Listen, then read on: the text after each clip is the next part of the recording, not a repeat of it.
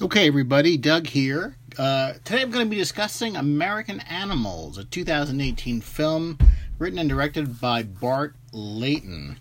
This movie covers the uh, true story, and I'll talk about what they mean by true, of the so-called Transy Book Heist. This was a famous robbery at uh, Transylvania University in Lexington, Kentucky, where uh, four students uh, attempted and successfully carried out a robbery of some extremely rare books.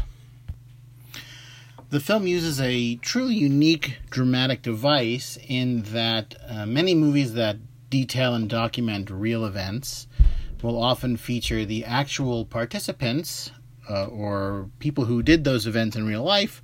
Perhaps at the end of the movie, while the credits roll, you get to see what they really looked like, or a glimpse of them, or perhaps a tiny little cameo as a wink-wink. Like, for example, the real Chuck Yeager makes a brief appearance in The Right Stuff, uh, just for a few seconds.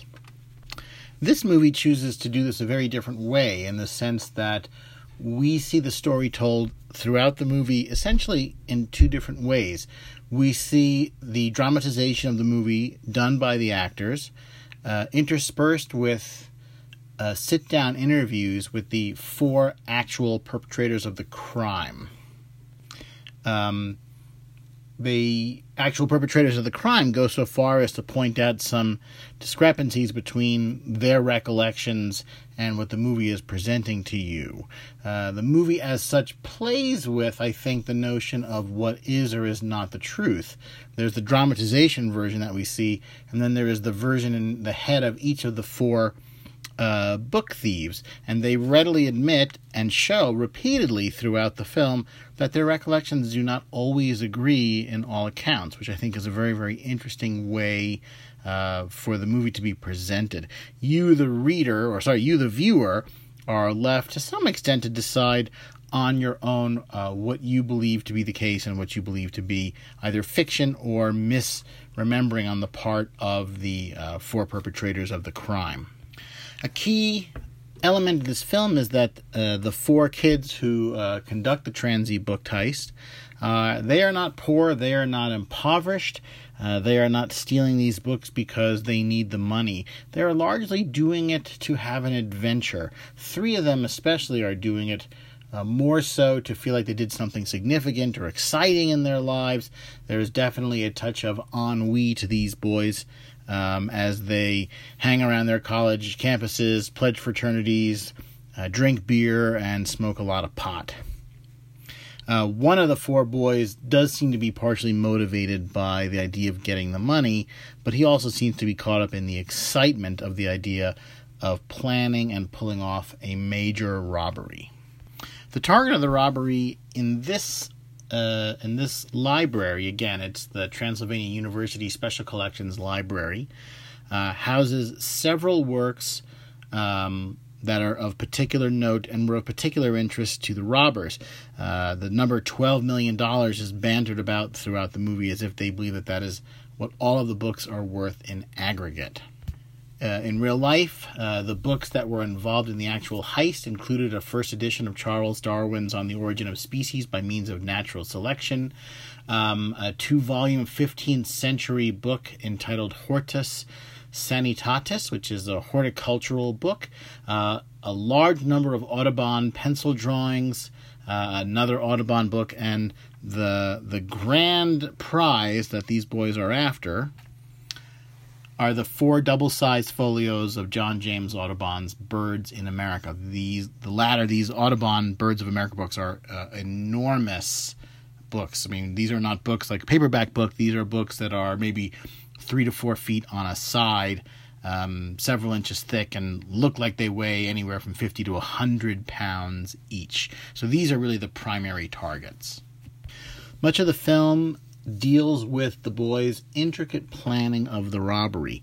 And uh, while the boys are in some ways presented as doofuses or disorganized uh, bumblers, other times in the film they are presented as meticulous planners, down to drawing precise uh, layout and architectural plans for the building, uh, building models of the library so they can plan their routes, learning the ins and outs of security cameras, elevators, entrances, exits, and things like that.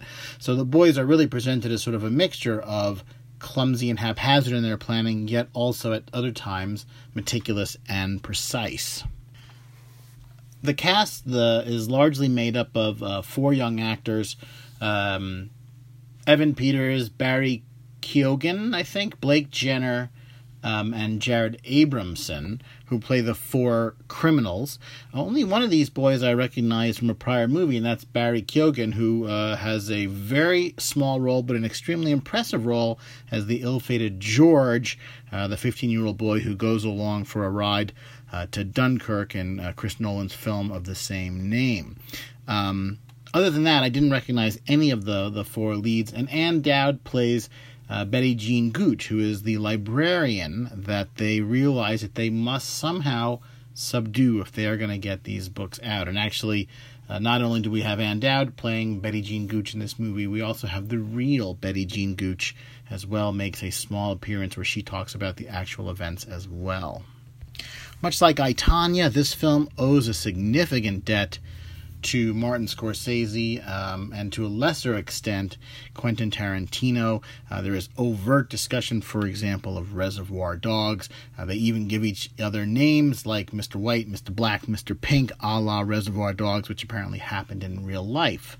I have um, read a fair bit about the Transy Book Heist. I think the best article that I found was Uh, titled Majoring in Crime by John Falk from the December two thousand seven issue of Vanity Fair. And I will tell you, from everything I have read, uh, the movie seems to be a fairly accurate representation of what is known and can be confirmed to have happened regarding the Transy Book Heist. And the movie is also fairly upfront with the, the audience about things that they can't prove or that they can only speculate on. Again, for uh, a movie that is essentially playing with the idea of what is truth and what is fiction, they do a quite a good job of at least conforming to the known and confirmable facts of the case.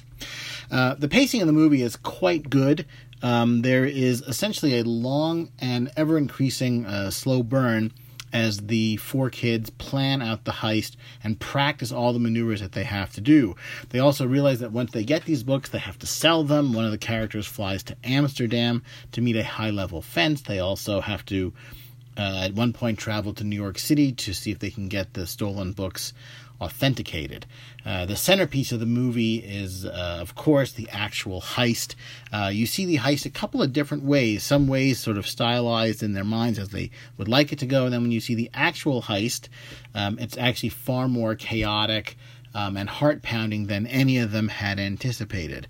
Uh, despite their year of planning, and this is, uh, I don't think any real spoilers since this was a real event that happened a long time ago that has been widely covered in the press, um, they do manage to uh, perform a much less sophisticated robbery, not quite a smash and grab, uh, but they do manage to subdue the librarian Um, and get away with some, not all, but some of the books.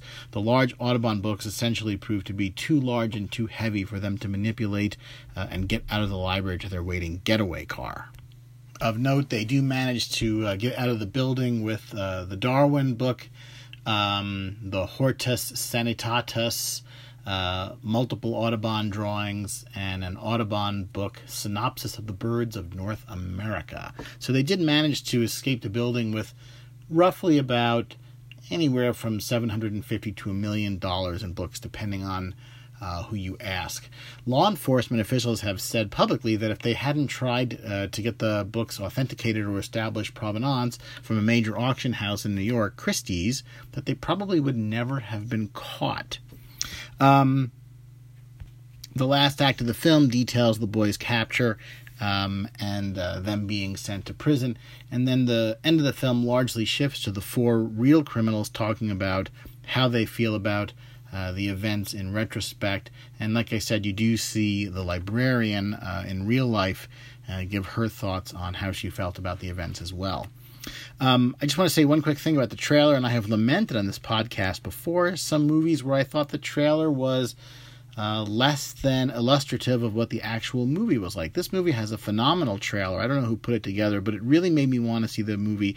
And the trailer really set the movie up to deliver, which was a really nice thing. And for example, um, in the Downsizing podcast, I talked about how the, the trailer was very misleading and uh, really was a bit of bait and switch, whereas this trailer sets you up for exactly what you're going to see. And then when you get into the movie, they really have not given away Uh, the game. They haven't given away the best bits, and the movie was quite full of surprises.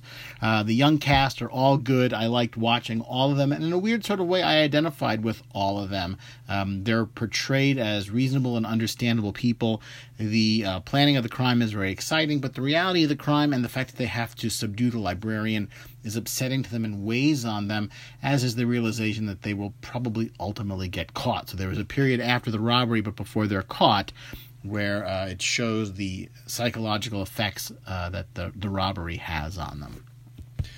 The movie is directed by um, Bart Layton, uh, who does a very, very good job with this film. Uh, he also made The Impostor in twenty twelve, as well as a few other films that are probably lesser known. Uh, again, I was very impressed with this movie. It was made on a very low budget. Um, and they just they just frankly did a very good job of it. It's filmed well, it's shot well, it's edited well. Um, It does not feel uh, like a relatively low-budget indie film. It feels far more polished and professional to that, uh, to that in, in most respects. Interestingly, I read that the, the four boys who play the criminals did not actually meet the actual criminals until the film was over, because they did not want it to influence the way that they were going to portray these people and create the characters themselves, which I thought was an interesting point, again, for a movie that's playing with what did and didn't happen. Overall, I thought that this was a very winning film, um, and I'm very glad that I saw it. I recommend it highly. Um, and again, if you're interested, there's a lot of good stuff online. I'd check out that Vanity Fair article. And if you're interested in additional reading, there's a very nice article in the Lexington Herald Leader uh, by uh, Sarah Voss that also details the case uh, very, very nicely with some good images as well. Uh, that's about it for now. Uh, definitely a very positive review for this film, and looking forward to future works by this director and its young cast. Thanks, everybody. We'll see you soon.